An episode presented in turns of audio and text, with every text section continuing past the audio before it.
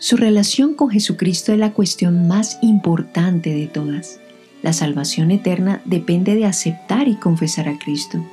El apóstol Pablo escribió, Si confesares con tu boca que Jesús es el Señor, y creyeres en tu corazón que Dios le levantó de los muertos, serás salvo, porque con el corazón se cree para justicia, pero con la boca se confiesa para salvación. Pero, ¿qué significa confesar a Cristo? ¿Qué implica la confesión pública de fe en Cristo? Estas y otras preguntas serán tratadas en esta serie de mensajes. Nuestra meta es que usted llegue a confesar a Cristo, para la gloria de Dios y para su felicidad eterna. Hoy meditaremos juntos a la luz de su palabra.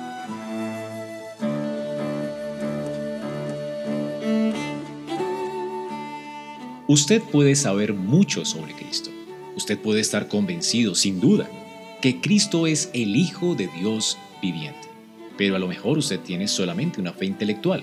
La fe en Cristo, que realmente pone el cimiento de la salvación en Cristo, requiere una confianza absoluta en Cristo.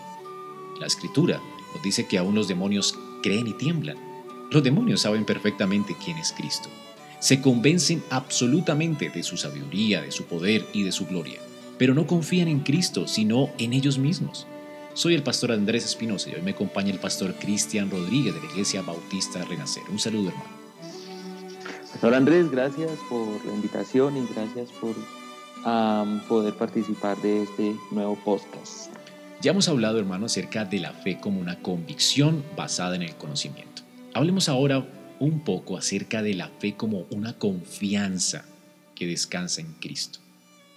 Sí, decíamos que definitivamente ah, hay una verdad, una verdad centrada en las escrituras.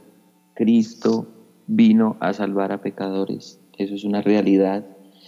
Ah, y vemos que eh, el creer en ello pues involucra el intelecto, involucra la razón, porque es comprender un poco esa obra de Cristo, pero muchos lo dejan allí, ¿no? Como que, ah, listo, saben que Cristo hizo eso, ah, lo creen, pero la pregunta es hasta qué punto depositan su plena confianza en esa obra, ah, qué tanto abrazan el hecho de que pueden ser librados del pecado y de la culpa por la suficiente obra de Cristo. Ah, bien tú lo decías en la introducción, los demonios creen y tiemblan, pero los demonios no adoran a Dios, ah, no siguen sus preceptos, los demonios están ah, realmente, siguen en, la dinámica de rebelarse ante Dios, de manera que allí vemos que pues no hay arrepentimiento, ¿cierto? creen, tiemblan, pero no hay una confianza en que Cristo es Señor y Dios de todo. Así que ah, la confianza es clave, la confianza es sumamente importante. Ah, y quisiera mencionar ah, una cita en la cual vale la pena reflexionar y está en el Evangelio de Juan, el capítulo 1, versículo 12, en donde el Señor dice, más a todos los que le recibieron, a los que creen en su nombre, les dio potestad de ser hechos hijos de Dios. Hoy en día muchos creen ser hijos de Dios, muchos dicen que por ser ah, criaturas de Dios son hijos, pero realmente no es así. Ah, según Juan y según el Evangelio, realmente el confiar en Jesucristo nos hace hijos, que la suficiente obra de Cristo nos perdona, nos reconcilia, nos hace nuevas criaturas, nos hace aceptos ante Dios y por eso podemos llevar el título de hijos.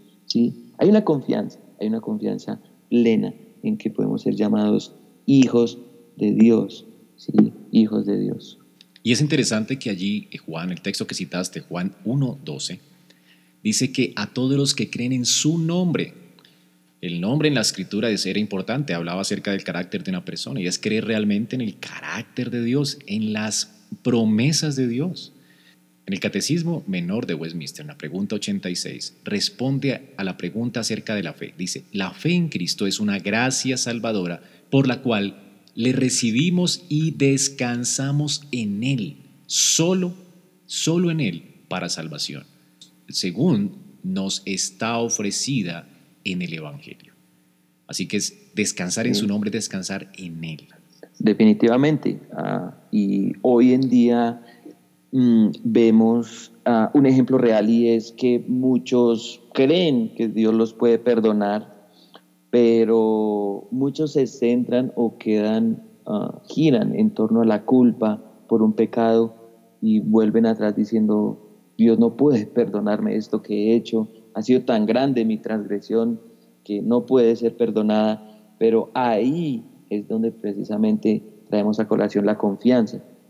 La obra de Cristo es suficiente para perdonar cualquier pecado, por grande, mayor y por cualquier ah, causa que haya sido, sea el pecado que sea, la obra de Cristo la cubre, es suficiente, es verdadera, es, es de confiable. Ah, no hay pecado que no haya sido perdonado en la cruz no haya nada que se haya salido de, la redención y del sacrificio de Cristo. Así que una muestra de que alguien realmente confía en Dios es que así haya cometido un pecado que puede ser ante la sociedad ah, profundamente vergonzoso o que haya generado una consecuencia marcada en la existencia de una persona, Cristo la perdona.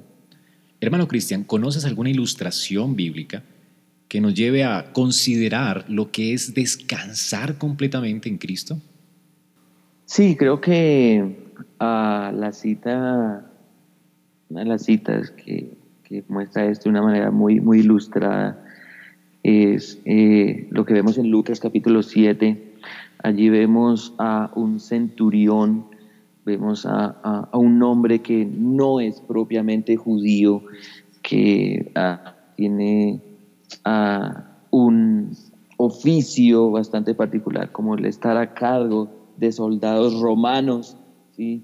Uno creería, bueno, este hombre realmente debe estar entregado a la idolatría romana, pero, pero algo pasa, algo pasa con, con este hombre, porque cuando conoce a Jesús y sabe del poder de Jesucristo, sabe quién es Él, que es Señor y tiene potestad sobre todo, entonces ahí viene el conocimiento. Conoce a Cristo, cree en Jesucristo, pero a la vez confía en Jesucristo porque sabe que ese poder que tiene Jesús para, en este caso, sanar a uno de sus siervos, ah, se ve en el hecho de que Él diga, basta con tu palabra y, y mi siervo va a sanar. No tienes que ir hasta allá. O sea, Jesucristo, lo que muestra el centurión es que Jesucristo es tan poderoso tan glorioso y es Señor de todo, de que el centurión ah, cree de que donde Jesucristo esté ah, puede sanar a su siervo. Eso fue lo que maravilló al Señor, lo maravilló porque ni aún en Israel, que supuestamente conocían al Dios verdadero, al Dios omnipotente, al Dios poderoso, que supuestamente creían intelectualmente en Él, no confiaban en que Él fuera su Mesías, en que los fuera a librar realmente del pecado y de la muerte, y tenían otras expectativas. Pero este centurión nos muestra que Jesucristo es poderoso, es salvador, pero a la vez ah, puede actuar realmente donde quiera que esté. Ahí, ahí lo vemos. Él quería, él quería que Jesucristo sanara a su siervo. Ah, cualquiera de nosotros podría haber dicho, no, Señor, ven a mi casa, sana a mi siervo, pero Él dice, ve, Él dice, ah, di la palabra, la palabra, y, él, y Él sanará. Entonces se muestra la suficiencia de confianza en Jesucristo porque sabe quién es Él. Y esa es la fe cristiana, ¿no? Toma a Dios y a su palabra como una verdad absoluta. Confía en cada promesa y se apoya en ellas y se apoya en Dios eh, en medio de las pruebas de la vida y confía en Él sabiendo que su gracia le perdona. Pastor, la fe es simplemente viene una vez en la vida y, y, ya, yo me arrepiento una vez y confío en Cristo una vez y eso basta. No, definitivamente la fe no es de un día, no es de un momento, no es de un instante. La fe es un ejercicio diario. La fe es ah, lo que sustenta realmente nuestra existencia. Vivimos por la fe, ah, lo decía el apóstol Pablo. No caminamos por, por vista, sino por fe. Y ese caminar involucra que estamos en un constante creer, estamos en un constante confiar, estamos ah, descansando, ¿cierto? Procurando descansar todos los días en Cristo, en su obra, en su muerte, en su resurrección, en el Evangelio, en la palabra, en sus promesas, ¿sí? Y eso requiere fe. Además, si volvemos a lo que veníamos o lo que decíamos anteriormente acerca de Romanos 14, que todo lo que no procede de fe es pecado, es porque definitivamente si no queremos pecar más ante Dios, si no queremos ah, tener esa actitud de desprecio y de rebeldía hacia Él, pues debemos vivir por fe, caminar en fe en todo momento, teniendo pleno conocimiento de nuestro Dios, creyendo en que eso es verdadero y confiando en que Él actúa conforme a lo que Él es. Estimado oyente, Efesios 2 del 8 al 10 dice, porque por gracia sois salvos, por medio de la fe, y esto no de vosotros, pues es don de Dios, no por obras, para que nadie se gloríe, porque somos hechura suya, creados en Cristo Jesús para buenas obras, las cuales Dios preparó de antemano para que anduviéramos en ellas. La salvación, pues, no se basa en cómo vivimos, sino solamente en la obra de Cristo en la cruz. Recibimos esa obra como regalo por medio de la fe. Las buenas obras no nos salvan, sino que son simplemente el resultado de la fe, porque la fe nos une a Cristo. Debido a su vida en nosotros haremos buenas obras. Somos salvos por la fe y vivimos por fe. Nuestra fe entonces será una fe que obra por el amor, descansa en Dios. Esta vida cristiana, que resulta del arrepentimiento y de la fe verdadera, será el tema de nuestros próximos episodios. Gracias por escuchar nuestro podcast a la luz de su palabra. Esperamos que este mensaje haya sido edificante para tu vida. Si deseas este y otros mensajes, visita nuestra página en internet, iglesiaraa.com este es un recurso producido para la Iglesia Cristiana Bíblica Ra.